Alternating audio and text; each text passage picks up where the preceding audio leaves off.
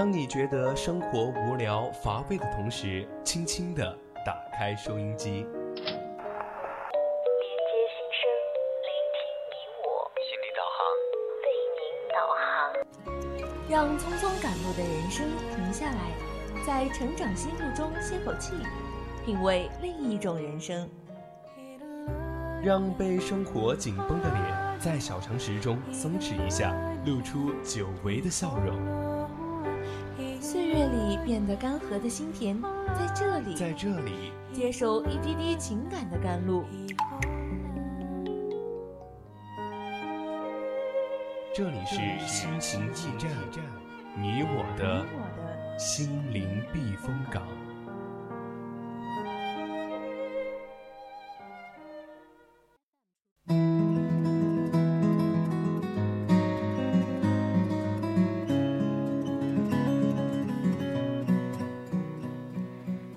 来，这里依然是我们的心情驿站，我是主播阿月。听众朋友们，大家晚上好，我是主播舒然。嗯，那么上半段呢，我们的苏苏西主播给大家分享了一篇文章，叫做《岳云鹏走到现在全靠愚钝》。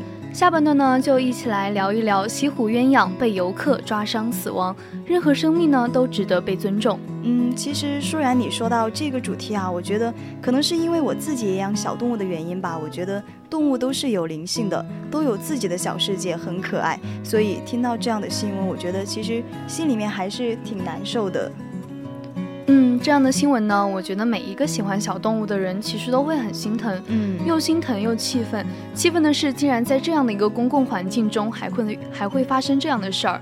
我觉得他的素质呢，是真的应该接受一些谴责。对，没错。那今天对我们的话题和内容感兴趣的听众朋友呢，赶紧打开 QQ 加入我们的听友群小队伍二七五幺三幺二九八，这样呢就可以深入到我们的节目互动。但是也不要忘记关注我们的官方微博、微信，微信搜索 FM 一零零青春调频，微博 @VOC 广播电台，关注我们更多有趣好玩、个性的讯息。想与主播互动和联络感情的小伙伴呢，可以在荔枝蜻蜓 APP 上直接搜索 VOC 广播电台，留下你们的珍贵评论，也可以拨打热线电话零八三幺三六三五三零九六幺三五三幺幺幺四。接下来的时间呢，来一场思想的共鸣，一起来谈谈西湖鸳鸯被游客抓伤死亡，任何生命都值得被尊重。嗯。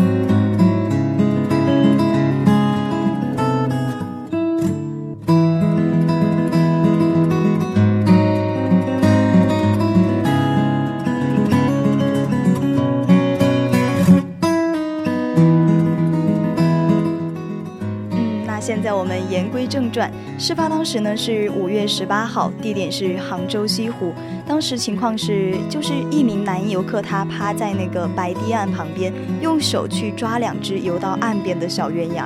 其实当时呢，志愿者女孩呢拼命的劝阻男子，但对方并未理会，自称拿来玩玩而已。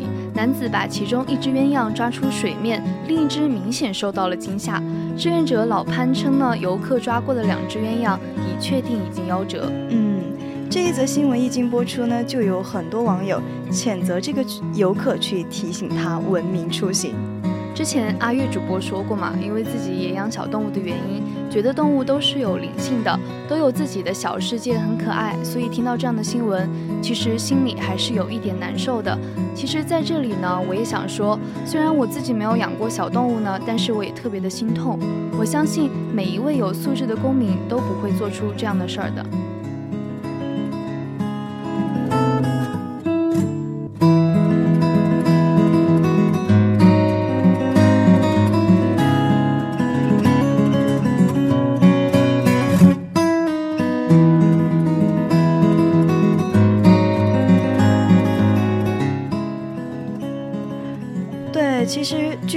西湖景区发生这样的事情啊，已经不是第一次了。这个是今年的第十八只鸳鸯死于黑手了。在新闻的评论里面呢，也是讨伐骂声一片，有群众在讨伐游客的素质啊，以及呼吁去出台相关的法律法规，去严惩这一些人。其实呢，其实相关的负责人其实也是很无奈的，毕竟每天游览西湖的游客真的。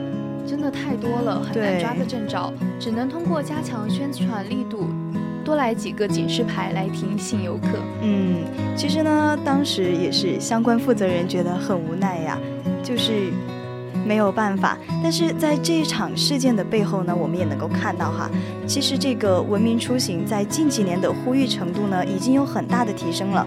那为什么还会出现这样的事儿呢？我觉得其实我们可以思考一下，就是是不是对于一些人来说，因为不是人类的生命，所以动物的生命不用那么在意。其实感觉直说的话，这种想法是一种对生命的不尊重。毫不客气的说呢，就是对生命的一种亵渎。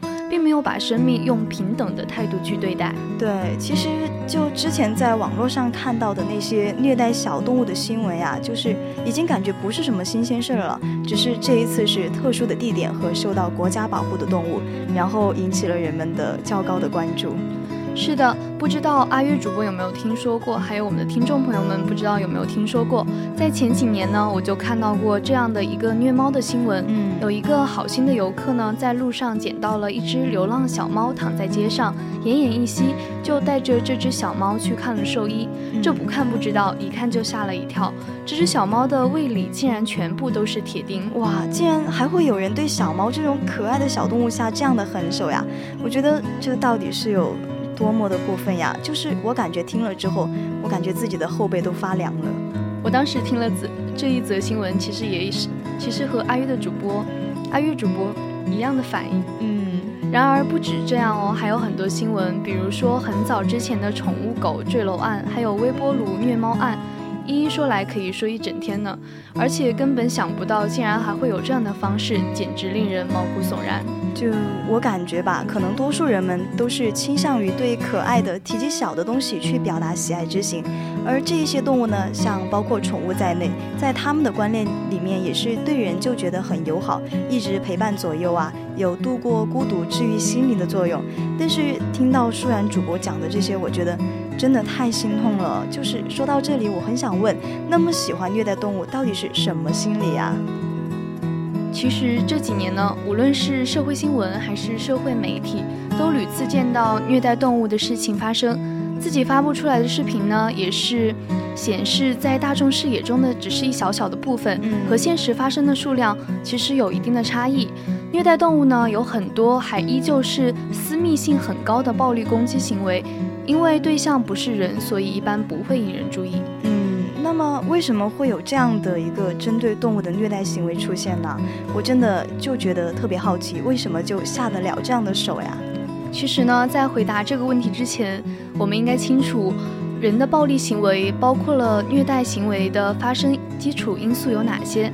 简单来说呢，就是为什么要有暴力行为的产生呢？嗯，感觉会是一种诉求的表达途径吧。这个途径呢，就包括了很多的基础因素在里面吧。像之前有一个心理学家班杜拉，他就说过，我们人的攻击性行为的发生，其实无非就是因为一些心理压力啊、挫折，还有一些带目的的行为受阻，或者生活环境的巨大变化以及模仿等等吧。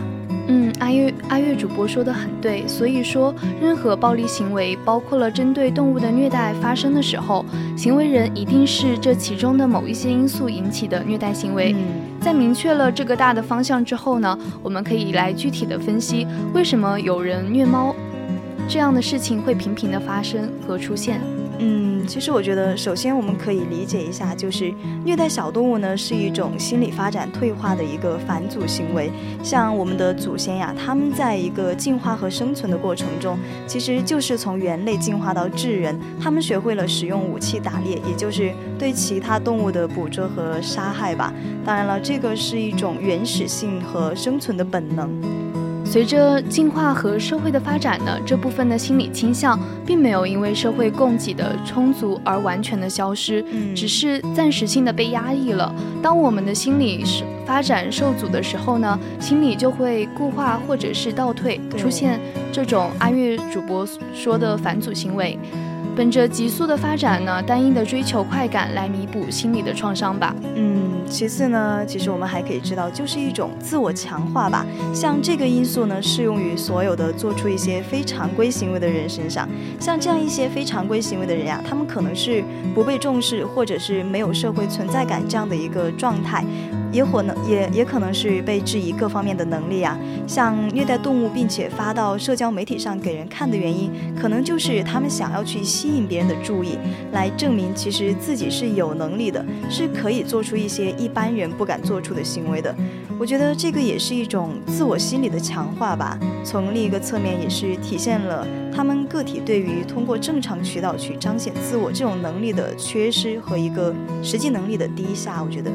对，我觉得这些很能体现出，嗯，如果将自己的心理压力施加到弱小的一方的话，其实，在社会生活中是处于弱势的一个地位。嗯，再次呢，其实我们还关注到了负面情绪发泄目标的转移，就是由于挫折或者被打击，或者是被生活的环境剧烈变化带来的负面情绪，如果得不到正确的释放，那么就会引发。他们的暴力行为，嗯，但是由于种种的原因呢，当直接发泄目标不能的时候，这种发泄暴力行为就会下意识的选择新的目标，也就是进行目标的转移。我觉得这种行为其实还是蛮恐怖的，就是他如果不能够发泄自己的目标到达自己想要的那个程度的话，他们会下意识的去选择一个新的目标，就是会把下一步的自己的一些行为作用到另外一个物体上面。所以我觉得可能一般都会选择一些没有攻击性的，可以去肆意发泄的目标吧，这样他就能够去完全的发泄自己的一些情绪。像一些小动物来动手，就可以把情绪宣泄到极致。对，因为小动物它们没有反抗的能力，而且很弱小，就感觉可以肆意的发泄。对。然后其实我觉得呢，人的行为很容易受成长环境的影响嘛，童年缺少关爱以及成年后的人格障碍呢。童年时期对于动物的虐待会不会造成成年后的暴力行为比例增加或者犯罪呢？其实舒然，你说到这儿，我突然想起，就是之前我看见的一个报道，就是说一些小孩子呀，不知道他们也是在什么样的一个成长环境下面受到了这样的一个行为暗示。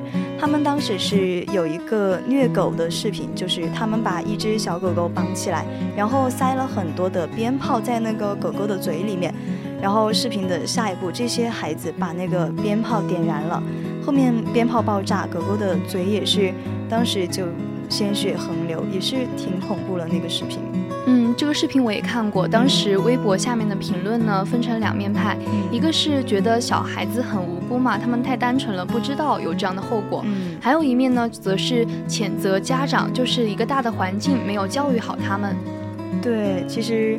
就是回归我们刚刚的话题，你刚刚有问会不会对成年后的暴力行为比例增加？我觉得答案是肯定的吧。像我们刚刚说到这样的虐狗行为的话，童年时期就有这样的对动物的虐待，我觉得可能最大的一个因素就是他没有得到一个足够的家庭关爱，这个时候就可能会造成他沟通能力或者人际交往的一个社交障碍。然后这些孩子为了引起家庭成员的足够关心，不管这种关心是什么性质的，责备也好，维护也罢，孩子就会做出一些出格的行为去吸引家长的注意。如果关爱缺失的情况越严重呢，可能行为的程度就越深。对，小时候就这样的话，成年后呢，由于对于动物的虐待造成的成长过程中的各种社会因素缺失，就像同情心、责任心还有责任感。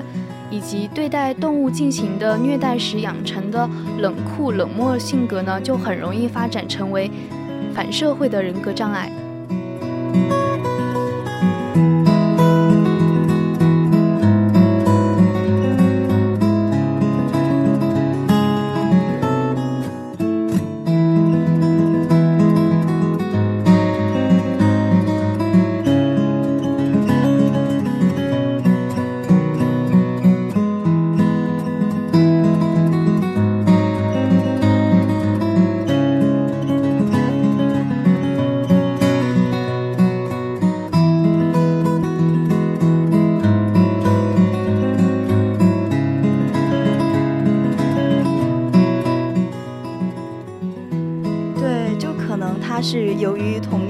一些虐待行为形成了一个固有的模式，然后呢，他会把这种模式去投射到社会当中，变成对社会规则以及法律的一个蔑视。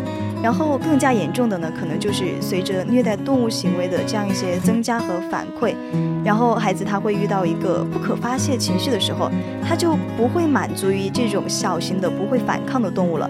可能会产生严重的像针对人的暴力发泄或者虐待行为。同样，其实他也是在发泄自己没有办法在日常生活中发泄的情绪。说到这里呢，我就想到了以前看到的一个新闻，就是有一个嗯杀人犯，他在年轻的时候经常虐待小动物，比如说家里养的小兔子、小鸡、小狗等等。嗯，后来呢，嗯，长大之后，长大一点点，他就开始拿拿这些嗯生物的生命来做一些实验，就比较血腥的那种。等长大之后，他就真的成了一个杀人犯。就是感觉从小就开始有了这种暴力行为，真的长大后是一种不可逆的一种后果。对，所以其实成长环境也是一个很重要的因素了。他在小的时候做出这样一些行为，那个时候没有家长去告诉他你这样的行为是不对的，那么他长大以后可能就会觉得我这样做也没有什么大不了。所以我觉得对于动物的虐待呢，是真的是一种不道德的非正常行为。不仅我们要从社会现象去着手，更重要的我们还是要对孩子他他的这样一些教育行为，我觉得我们家长。也是要做好一个示范作用，不要认为像虐待动物就是小孩子嘛，什么都不懂。真的，他可能长大以后就会觉得更严重了。而且呢，就是大的环境真的很影响一个人。对，就是如果整个家庭的教育对于对于孩子都是一种，我们应该。尊重生命，就不会发生像刚刚我们新闻中说到的，有这样的一个公共场合的随意玩弄生命的一个现象的产生。对，其实抛开道德的因素呢，这种行为会深深的影响个体心理的发展，未成年后的针对人的暴力犯罪埋下伏笔。就像我们刚刚说的。没错，其实舒然你说到这儿，我突然想起，就是之前我在知乎上面有看到一个网友，他说他出国十多年，他是来自一个小城市，其实他是实实在在的看到自己的家乡人民的素质在这十几年里面的提高。